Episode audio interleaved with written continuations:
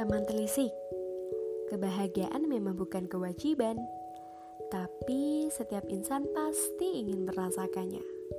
Salah satunya mungkin dengan cara berdamai. Lantas, hal apa saja sih yang dapat kita lakukan agar kita merasa damai? Kali ini, Telisik Podcast mengundang teman Telisik semuanya untuk mengirimkan konten kerennya pada Telisik Podcast Season 2. Pada season ini, kita menjunjung tema memaafkan, karena sejatinya memaafkan dapat mengantarkan kita pada kedamaian dan kebahagiaan. Kirimkan narasi kalian dalam bentuk audio melalui email telisikpodcast at gmail.com Bentuk narasinya bebas ya